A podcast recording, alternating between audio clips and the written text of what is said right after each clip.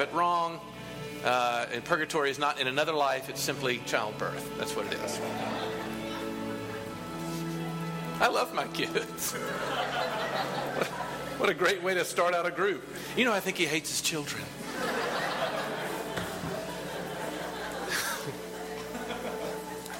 if you brought a Bible, open up with me to the book of Hebrews, chapter 11. A quick word about my method while you're uh, turning there. I'll actually read another passage from Luke chapter 7 as well, if you want to keep a finger at Luke chapter 7. What I'm going to be doing is something that we don't normally do in RUF, and that is uh, we're doing a topical series. We're asking ourselves questions about faith, but we are also asking certain texts of Scripture the question what does it mean to believe? That's a little bit of a different approach than what your campus minister is accustomed to doing with you as you begin, typically at the beginning of books of a semester, and march through them, uh, watching themes emerge straight out of the text as the letter or the gospel or the uh, book of history out un, un, uh, sort of unfolds itself.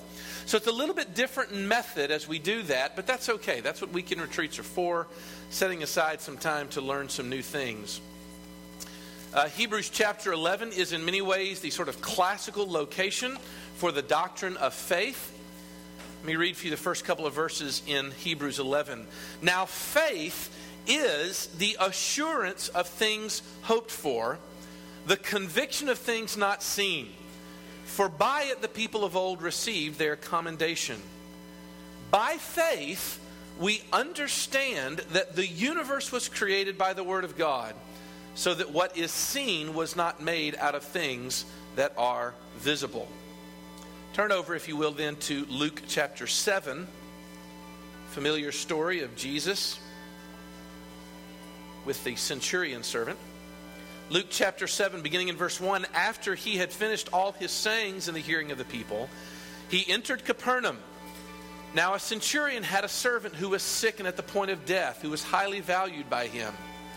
When the centurion heard about Jesus, he sent to him elders of the Jews, asking him to come and heal his servant. And when they came to Jesus, they pleaded with him earnestly, saying, He is worthy to have you do this for him, for he loves our nation, and he is one who built for us our synagogue. And Jesus went with them. When he was not far from the house, the centurion sent friends, saying to him, Lord, do not trouble yourself, for I am not worthy to have you come under my roof. Therefore, I did not presume to come to you, but say the word and let my servant be healed. For I too am a man set under authority, with soldiers under me. And I say to one, Go, and he goes, and to another, Come, and he comes. And to my servant, Do this, and he does it. When Jesus heard these things, he marveled at him, and turning to the crowd that followed him, said, I tell you, not even in Israel have I found such faith. And when those who had been sent returned to the house, they found the servant well. As if that wasn't enough, we're going to do one more. Turn over to Luke 16. We're asking a variety of passages this question of faith. This is a familiar parable the rich man and Lazarus. There was a rich man who was clothed in purple and fine linen and who feasted sumptuously every day. And at his gate was laid a poor man named Lazarus, covered with sores, who desired to be fed with what fell from the rich man's table. Moreover, even the dogs came and licked his sores. The poor man died and was carried by the angels to Abraham's side. The rich man also died and was buried. And in Hades, being in torment, he lifted up his eyes and saw Abraham far off at Lazarus' side. And he called out, Father Abraham, have mercy on me and send Lazarus to dip the end of his finger in water and cool my tongue, for I am in anguish in this flame. But Abraham said, Child, remember that it, you in your lifetime received your good things, and Lazarus in like manner bad things, but now he is comforted here, and you are in anguish. Besides all this, between us and you, a great chasm has been fixed, in order that those who would pass from here to you may not be able none may cross from there to us. And he said, Then I beg you, Father, to send him to my father's house, for I have five brothers, so that he may warn them, lest they also come into this place of torment. But Abraham said, They have Moses and the prophets. Let them hear them. And he said, No, Father Abraham, but if someone goes to them from the dead, they will repent. He said to him, If they do not hear Moses and the prophets, neither will they be convinced if someone should rise from the dead. These are the readings from God's Word this morning. What if I told you this morning that on my way here last night, the reason why I was late is because God appeared to me on the road coming here. He knew that I was coming to speak to you about things eternal, and He granted to me special powers. I have been given special powers this weekend to give to you anything that you want. But the demonstration of which has to cause you to never doubt that God is real, that His Word is true, and Jesus was His Son. What would you ask for? You ever thought about that? I've been asking my students this question for years. It's what I ask every single freshman class when they came through Ole Miss or Memphis. What would you want if you could get it simply asked for? But having seen it, you would walk away from that event, that experience, whatever, and say, I will never doubt that God is real, that the scriptures are true, and Jesus Christ is his son. What would you ask? Gotten great answers over the years. Some people say, I'd like to see a miracle. Maybe that God would heal my sick relative. Others say, get very sophisticated, I, I want a time machine so that I can go back in time and see Jesus walk on water, or maybe be there at the tomb when he emerges and rises from the dead. my favorite, my favorite answer of all time. This is really not germane to the sermon, but it's awfully entertaining to me. Um, Uh, one of my favorite students of all time looked and said, "I want video." And I said, "Video?" She goes, "Yes, video of the creation. I want someone to show me how God did it from the very beginning." If you're asking for miracles and you want a video, so clearly this is what's compelling to your generation. All of these things were summed up one afternoon when I was sitting with a young man in a restaurant in Memphis at the University of Memphis who finally, in the midst of his frustration, he was considered himself something of a skeptic. At that point in time, was on the outside of Christianity looking in. And he said, Les, this is what I don't understand. If God wants for people to believe in him so badly, why not make himself more obvious? Why all the cloak and dagger? Why are you hiding from us? If you need us to believe, then make yourself more plain. Now look, I've been telling that story about that question for some 15 years now, and not one year has gone by when I've not had a student answer that question, because I love to pose it to them. It's always fun to play, you be the campus minister. What would you say to someone who said, What is it with your God? You all want us to believe in him, but he seems to always be hiding in invisibility. Why not come out with it? Not one year has passed where I've not had a student respond with this.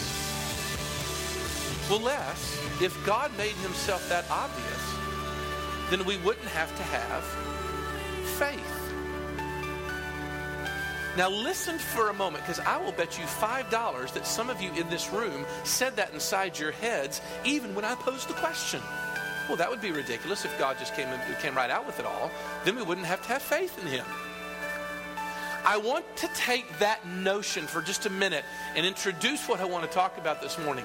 Because what is assumed in that notion is that the nature of faith is, as it were, a blind leap into the dark of invisibility, or maybe even worse, absurdity. And the more absurd, the better, because it requires more faith to believe in it. No, Christianity doesn't make any sense. Yes, it's crazy that someone came back from the dead. None of it makes any sense. But see, that's where faith comes in. Is this not the way in which we oftentimes hear ourselves reasoning? And it is, exactly the reasoning that your college professor has used with you, most likely, in most of your science type classes, or perhaps your world civ classes, maybe even your, your humanities classes. where they say, look, it is great for you if you want to have some kind of religious faith. We won't deny you that here. But in this classroom, we deal with the facts. You heard something along these lines? You can have faith. We're going to deal with rationality here. So here's my question for you this morning What is the relationship between our thinking and our believing? Because, by the way, I'm going to say everything that I just introduced just a moment ago is wrong and not the Christian way of thinking about faith and reason. But then, secondly, I want to ask the question so then why can't I figure out if there's a God? That makes sense? That's my outline. Number one, what is the relationship between my thinking and my believing? And number two, then why can't I figure out if there's a God? Okay, the first question What is the relationship between my thinking and my believing? Look back at Hebrews chapter 11 and notice what it says there. The writer says, By faith, we understand that the universe was created by the Word of God. Look, that Greek word there that's translated understand there in chapter 3 is the Greek word knowing, from which we get a sense of the word the mind or the reasoning of man. In other words, the writer is referring there to man's rational capacity. That ought to make the sentence read very strangely to you if you agree with your professors about the relationship between faith and rationality. Because listen what it says. It says, therefore, by faith we use our intellect. Or we could say, by faith we conclude from the evidence that the universe was created by the Word of God. Think about that. Look, y'all, this ought to sound completely odd to you. And it has a large, and what it will do is it will introduce you into something of an under the table conflict that is raging even among scientists today. Now, I will say this it is scientists who tend to have a little more of a philosophical bent and realize that they've got to ask some more questions than often gets asked, even among the scientific community, about the nature of what science is doing. Let me see if I can illustrate this for you. Up until probably 50 or 60 years ago, every scientist assumed that his job went something like this Here is the scientist, and he is just a blank slate. There's nothing on his mind. He clears his mind of any distractions, and he walks out into the world of phenomenon. And as he does, he begins to collect data a little bit from here, a little bit from there. And suddenly, as he sort of blankly collects these, this information, emerging from the information comes theories about the way in which that information fits together. And once those theories begin to be tested by the scientific method, they develop axioms or, or, or truths, things upon which we can build the rest of our understanding. And the scientist walks away and says, ta da! Here we have discovered truth, and it just simply emerged from the facts. Hmm. What's interesting about that way of thinking is it is beginning to be challenged by a number of people. If you're interested in these kinds of things, you could look at Thomas Kuhn and his structure of scientific revolutions. You could look at guys like Michael Polanyi, who in his uh, critique of uh, Cartesian thought systems, or even Stephen Wolfram, uh, computer geek guy who's written a new kind of science. More and more, there are people within the scientific community who are saying, you know what, I'm not exactly sure that that's the way in which this goes on. And what they're saying is, is that when a scientist begins to look at particles or bacteria or animals or whatever it is that they want to research, that they actually begin with an idea. They begin with a premise or what uh, Kuhn called a paradigm. A way in which they think this is going to be the case, that things are going to fit together. And he starts by assuming it to be true. And he says, from this vantage point, he begins to ask, does this explain the phenomena that I'm observing? In other words, they begin with an idea that has yet to be proved, and they start to try to understand the universe from that vantage point. Now, some of you are saying, I really thought we were going to talk about the Bible and not a science class this morning. please understand something that the Bible has been saying that that's the way we do it from the very beginning. Look, y'all, the Bible says, by faith, we conclude from the evidence. Notice the order because it's everything. Thinking, thinking. I would argue that even your thinking of trying to find the directions of how to get to the mess hall this morning to eat begins with some faith in some explanation. And truth becomes the theory that best explains what's out there. The Bible has always said it was that case. Most of your professors, I'm going to suggest to you, begin with a premise that says there is no supernatural.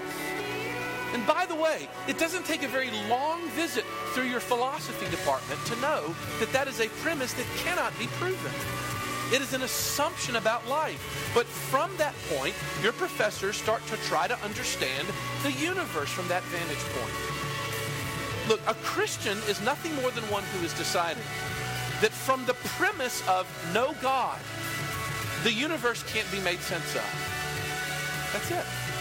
The premise simply doesn't account for what we see around us. And Christianity suggests, is suggesting that the only reasonable way to account for everything that they see is to begin from the premise that there is a God, to begin in faith.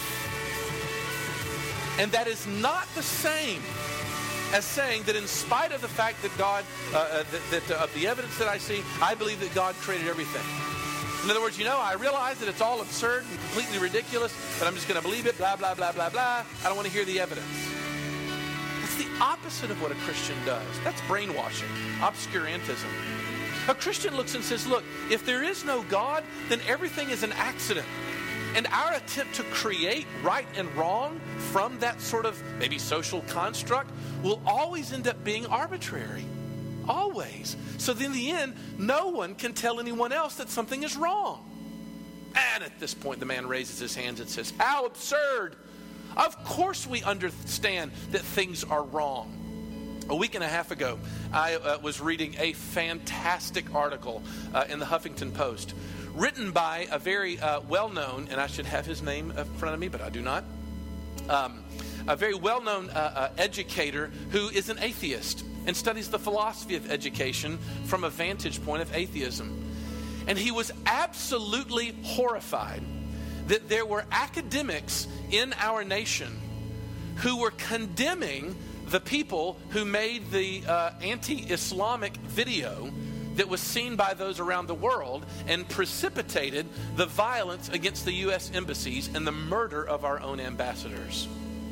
And he was standing up and saying, How in the world can you say that that was wrong?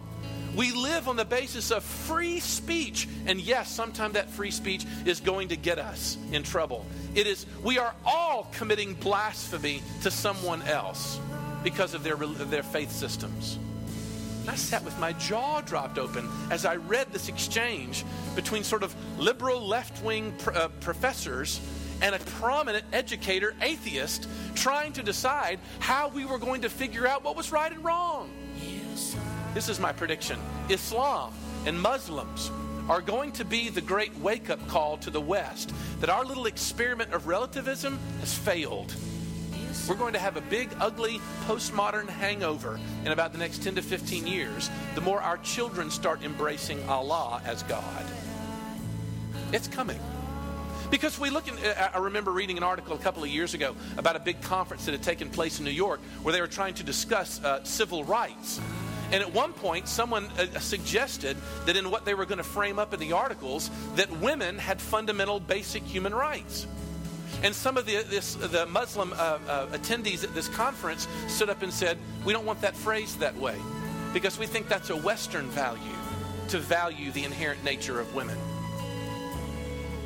Interesting.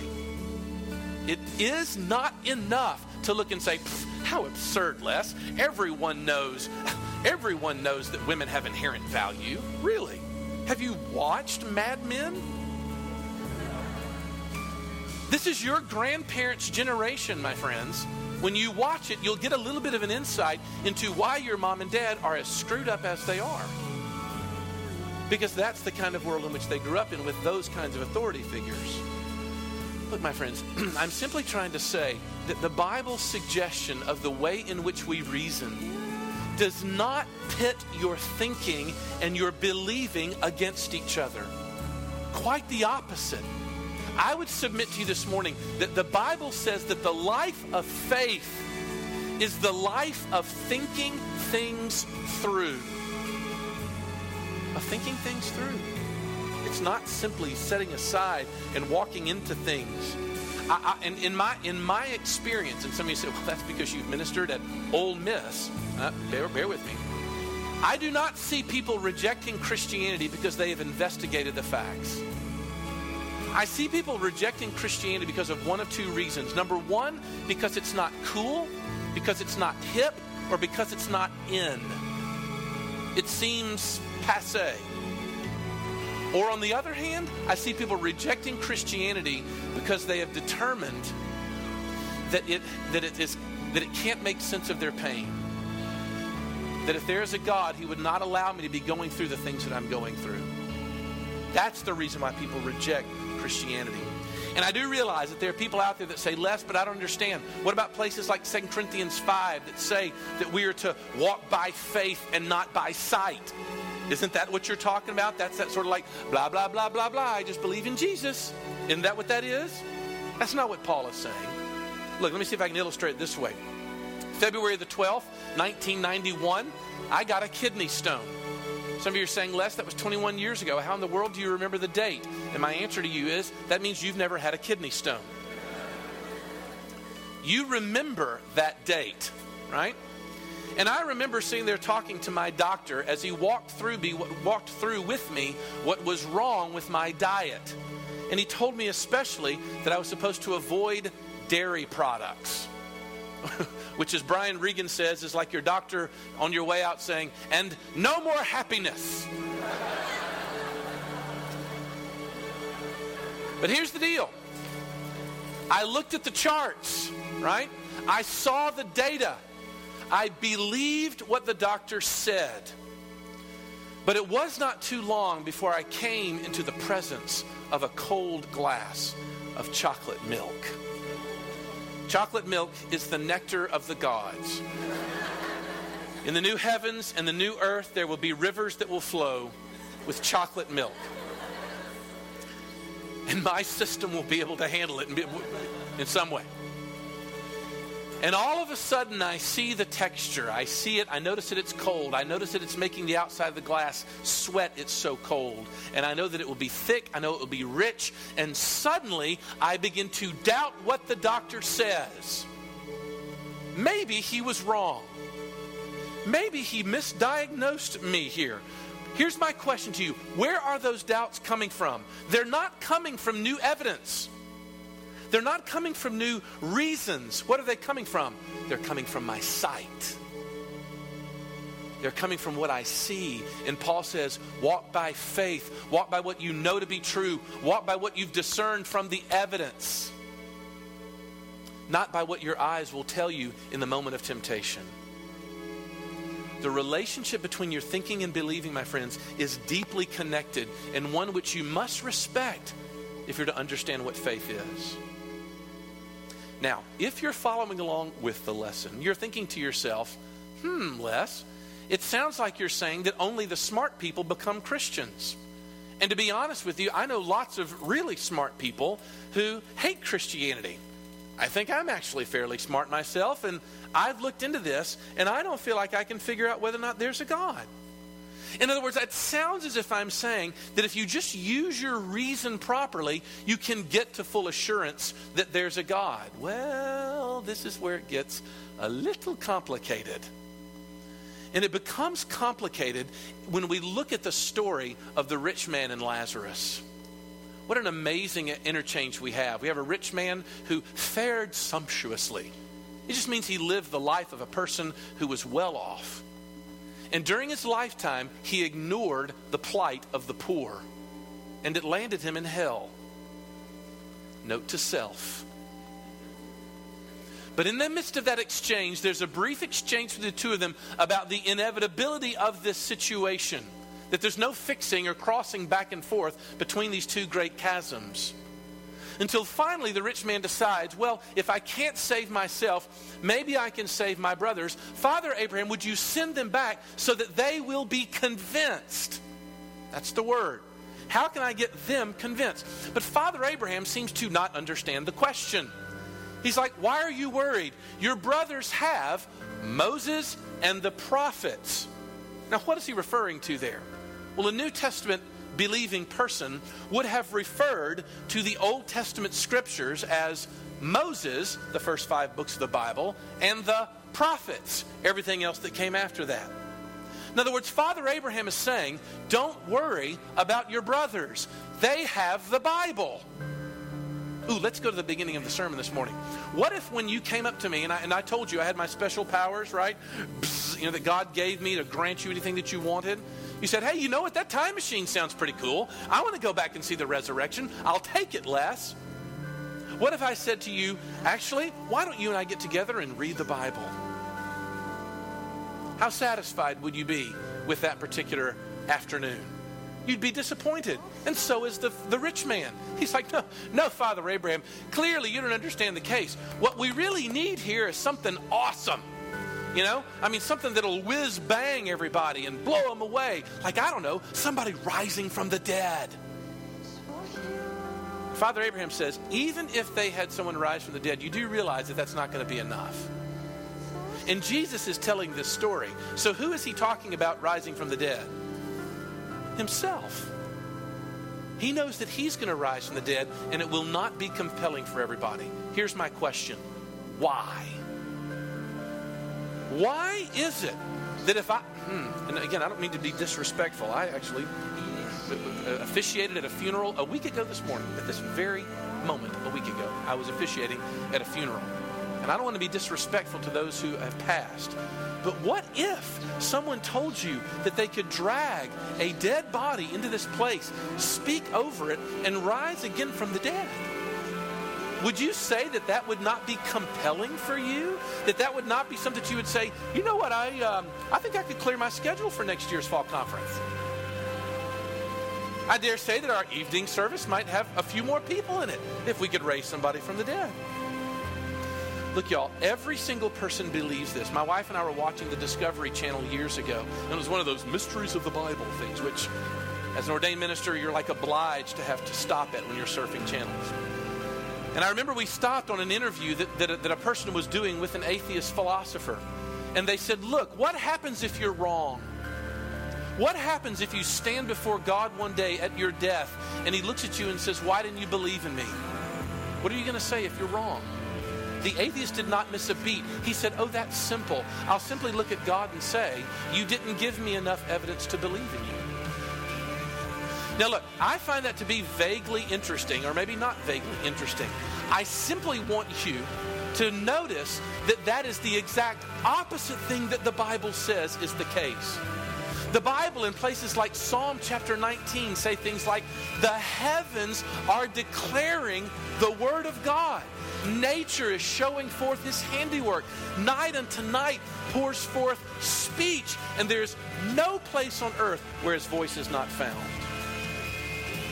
the more that I speak, the more that there's music that comes up in the background. It's almost as if there's a soundtrack to today's sermon, which is awesome. Are we picking up someone's radio signal? Don't you wish that when you spoke, there could be a soundtrack to your life? Ladies, you're trying to explain to him why it would be terrible for him to break up with you. And you're like, don't you understand much? I love you. In the background, there'll be a. Maybe then he would be compelled by that. Bear with me. What does it mean, therefore, if I don't hear that voice? What does it mean? Does it not have to mean, therefore? Do you want me just to project that word? Wow, that's awesome. Why don't you just pull that plug?